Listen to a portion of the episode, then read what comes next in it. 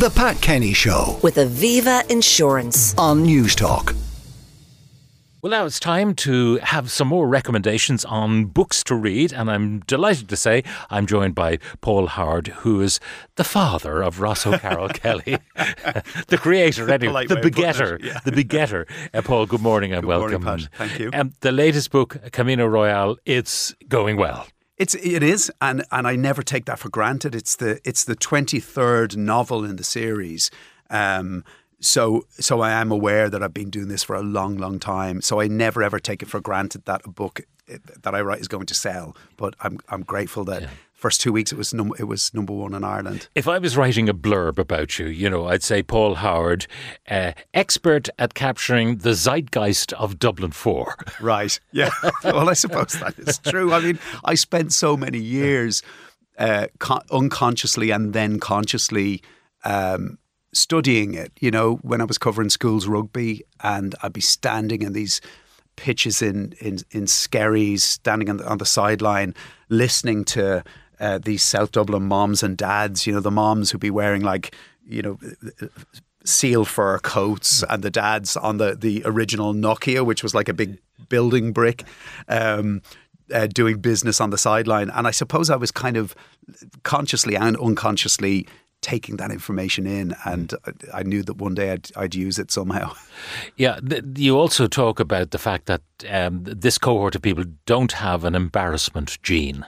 That's absolutely true. Yeah, I mean, I got some great advice from Maeve Binchy when I was about 15, and she told me, if you want to be a good writer, you have to be a good listener. So go along and listen to people's conversations. But I think the difference between me and Maeve was Maeve had to actually strain to listen. I never did, because I was researching in an era when you're dealing with people from South Dublin who, like you said, have no embarrassment gene, but also no sense of kind of volume or embarrassment. Or so the people I was writing about, the material kind of came to me. Yeah. Kind of I'm wondering, when people move to the area and their children go to Rock or Michael's, do they transform? I think so. I suppose the only evidence I have for this is people from outside of Dublin who've moved to Dublin for work reasons and been doing well professionally and are sending their kids to Blackrock. And I had a friend and her son, she's from a GAA background, but her son just happened to be really, really good at rugby. And it was a surprise to everybody in the family. But she was suddenly sucked into this world of the Senior Cup moms. And it wasn't a world she was used to, but she was suddenly going for lunches and dinners and having to buy outfits, 2 outfits a week, to go to all these social events. So it was completely transforming for her. So this thing of epigenetics, where, life works on your genes, so that, you move into the area and you become, your genes somehow change. Yeah, but in her case, she was an outlier, I suppose, a genetic outlier. She wasn't ready for this at all. Now, I know you like to research in so many ways. So how was your trip to the Camino? I didn't do it. What? No, I didn't. And usually I would. I've taken Ross outside of Ireland a few times in books. And I've always sort of done it myself. But in this case, I had some friends who did the Camino. I rang one of them and I said, I'm writing the next book. Ross is going to walk the Camino with the guys from the Leinster School Senior Cup winning team in 1999. What can you tell me? And he said to me, well, you read my blog, didn't you? And I went, no. All my friends, anyone who's friends who travelled to, Southeast Asia or Australia and wrote a blog, I can tell you now, nobody read your blog. So I had to go back and read his blog, and there was so much information in that. And then some other friends of mine walked it as well. So between them, I managed to cobble together. Conjure up. Yeah. Just the practicalities of place to place and all that kind of thing. Yeah. All right. Now, you did not therefore do the Camino, but you have plans to travel. I'm doing the Falkland Islands next year. Las Malvinas. On my own, yeah. I was 11 when the Falklands War happened, and at home we used to get the tabloid papers, and there would just be, Harrier jump jets and everything. And I was just obsessed with it. And I've read probably 30 or 40 books about the Falklands War. Yeah. It's such a pointless war over, I think the famous quote was 2 bald men fighting over a comb. But I'm fascinated by the place, and I have a book of maps, battle maps, of all the main battles. Because, I mean, tiny. And these battles, which were skirmishes, I suppose, more, except for the sinking of the Belgrano, which was... Yeah, the Belgrano, and there were two British ships sunk as well. But mostly it was Argentine conscripts fighting against experienced British paratroopers. So is it about oil, natural resources? Is it all about that, or is it about... I think at that time it was about, Galtieri was a very unpopular leader in Argentina. Margaret Thatcher was a very unpopular leader in Britain. And it was almost... I mean, they'd been talking about 7 or 8 years earlier at the UN over who was going to take the Falklands. Neither of them wanted it. Yeah. And then it was just a case of, they both needed the boost... the popularity boost at home, and it was kind of too difficult not to have a war over it. I mean, Galtieri invaded, just to bring Argentina together, what was going to unite everybody better than a war. And for Margaret Thatcher, it was she just couldn't. And incredible, the supply lines to the South Atlantic. I mean, so long. I mean, I've read some accounts by soldiers who fought in the war, and, when they heard Argentina had invaded the Falklands, their first reaction was, how did they get up to Scotland without anybody noticing? Nobody knew where it was. And it was news to them that they still had this kind of outpost of empire in the South Atlantic. Yeah. So it was a last imperial gasp in a way as well. Yeah, it really was. So you'll have to come back to us when you have visited the Falklands, and on your return I'd love to talk to you about it in more detail. Now, you want to recommend three books, so many books you could recommend, so what have you selected? Well, these are my three kind of lifetime recommendations. Okay. So the first one is Trainspotting. We've all seen the movie. How many people have read the book? Yeah, I mean, I read the book probably 3 or 4 years before I saw the movie. People talk about... my dad's generation would talk about Rock Around the Clock and Heartbreak Hotel and this music that changed their lives forever. Trainspotting was like that for me. That was my moment where I went, wow, this is something I've never seen before. What was it? Was it getting into their world? Was it the nature of the writing? I think, it was both of those things. But I think when I was at school, the novels we did at school left me cold. So for the Leaving Cert or the Intercert, I think we did Persuasion by Jane Austen. That put me off reading novels for years afterwards, because to me, the novel was a sort of bourgeois kind of thing. I never ever read a book before that spoke about something that was similar to my experience, which was growing up as a working class man on a council estate. And that's what Trainspotting is about. It's about a bunch of what Irvine Welsh calls schemies, because they live on a council scheme in Edinburgh. And they're working class.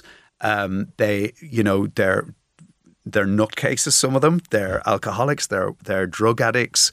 There's a psychopath called Francis Begbie in there, who is just the most terrifying human being I've ever committed to a page. I think I used to read those scenes with Begbie in them, and my heart would be pounding when he walked into the room. And I'd never read anything like this before. It was so powerful. It's written in. He uses phonetics a lot, so you can hear the voice. I canny do it is spelled I canny do it instead of I can't do it, and I I'd never even thought that somebody could write in Scottish phonetics. And you do it now with Ross O'Carroll Kelly. And I'm going to, because all of the books I've picked actually have had some influence on my own writing. Yeah. Trainspotting, the movie came out, people figuring, how do you do a movie of that book? But they did, and they did it well. And then, of course, there was a sanitized version of television, The Young Ones. Do you remember that series, The Young Ones? The Young Ones was terrific. Terrific. But it was, funny. I think it was just the vernacular. And that was the thing about The Young Ones as well. They talked on television the way nobody else spoke on television. Yeah. And when you watched it, you had this kind of sense that nobody has shouted stop yet, and soon the adults will come into the room and say, end this now. Now, the next character, rather than writer, you've picked is, people might know the character by name, but they mightn't remember who the author was. And we're talking about Flashman by George MacDonald Fraser. Yeah. Flashman. I owe Enda McAvoy, my former Sunday Tribune colleague, a debt of gratitude in introducing me to Flashman. Flashman is... he's just absolutely brilliant. Flashman, just to people who haven't heard of this series of books, there's 12 of them altogether, and at the centre of it is Harry Paget Flashman. He's a soldier who fought in all these kind of outposts of British Empire in the late 1900s. Had a Victoria Cross, knighthood, was on first name terms with Vicky, as he calls Queen Victoria, and Alfred and Albert, and is a hero of all these wars. So he fought in the first Anglo-Afghan War. He was at the Battle of Little Bighorn. He was at the Charge of the Light Brigade, and he's kind of a kind of witness to history. These books are researched to the nth degree. There's end notes at the back, and you just realise George MacDonald Fraser spent years researching them. But the twist is he's a hero, a war hero, all these battles, and in his 90s he sits down and writes his memoirs, and he reveals it was all lies. He was a liar, a coward, and a cad. Yeah.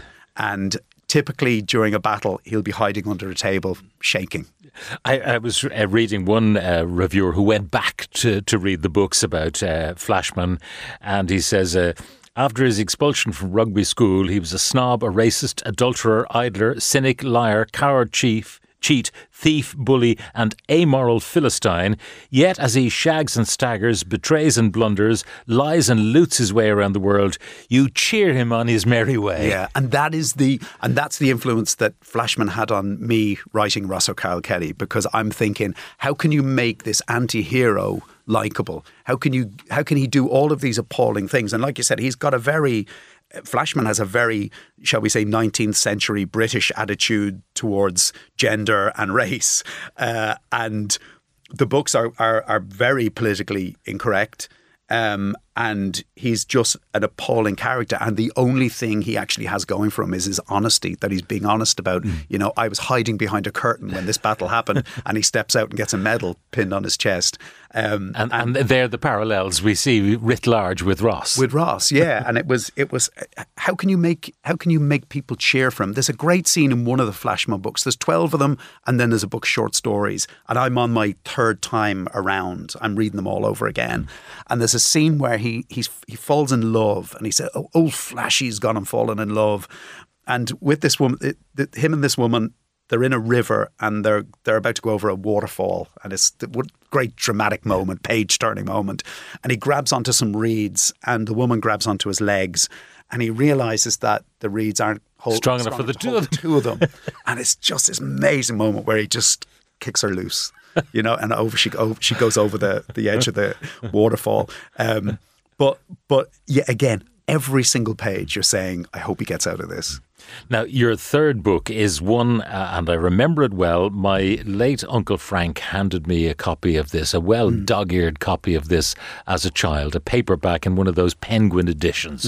And this is Guys and Dolls by Damon Runyon. Yeah, I could have picked any Damon Runyon collection. This is just one I happen to have. On Broadway is another great collection. And I think stories have kind of gone between different editions, different Penguin editions. I love this one. This is my feel-good book. If I feel a bit down, I'll read this or something by P.G. Woodhouse. I just happen to pick this. Now, this is long before Goodfellas and mafia movies. But it is a milieu. I don't know how real it was when Damon Runyon created, but it's great. It's the underworld. It's a fictionalized account of Broadway between the wars, that era of Prohibition, when America was going through the Depression and then coming out of the Depression. And what I love about Damon Runyon is he did something which I did. I mean, if I'd never read Damon Runyon, I never would have written Ross O'Carroll Kelly books. But he was a sports journalist who observed all of these characters hanging around the periphery of sports, like gyms, racetracks, ball games, and kind of thought, they're more interesting than what's actually happening on the pitch here. And he started to sort of parlay them into his fiction. And that's what I started doing with Ross. But it wasn't until I read this book, Guys and Dolls, that I kind of saw what I could do with Ross in terms of creating a world. His world was Broadway. Mine was that Broadway between Donnybrook Church and Foxtrot Church. And he writes in the present tense. Yeah, which I did as well when I started writing Ross. And that's why I That's why I did that, you know. He writes in the present tense. He uses rhyming slang as well. And he has all these great characters like Harry the Horse and Skye Masterson and Madame Le Gimp and brilliant characters. All of his stories, which is, this is interesting. The first thing you learn in journalism school is first paragraph, who, what, why, when. And all of his stories start with who, what. There's no oblique openings. Everything opens with this is the story. And then they all have a middle and an ending. And unlikely characters like the girl in the Salvation Army. Who he saves in the, or who saves him in the musical. They kind of save each other. The musical is different in that the musical is a love story, and the books are very kind of male. You know, it's a kind of macho world. Like you said, there's gangsters. He meets these gangsters, though, in Mindy's, which is this kind of place where he goes to eat apple pie on Broadway, just beyond Times Square. But they're not like Raymond Chandler books. Like, there's no... you understand that these characters are dark characters, but it isn't a noir world. Like, no gangster ever... You never see them do anything. You're just aware he's eating apple pie with somebody who's done bad things. Yeah. And a gun is a Roscoe. Money is scratch or potatoes. A pineapple is a hand grenade. You know? So and women are dolls. Or women Judy's are dolls, or, you know? And that's the interesting difference between the musical and the books. The musical, I love the musical, but it's very romantic, you know, and the books aren't romantic. And anybody who's involved with a doll in the books, they're considered, you know, they're in possession. They're something else possessed their minds. Like, you know, there's no good reason. It's like they're to be pitied, really. Are all of the books that you've recommended readily available still? They are, yeah. I mean, I know that you'll definitely get Guys and Dolls and all of the Flashman books in Hodges Figgis, because I happened to be there yesterday. Trainspotting you'll get absolutely anywhere. Like anywhere. It's still, I think Trainspotting has sold something like 1 million copies in the UK alone.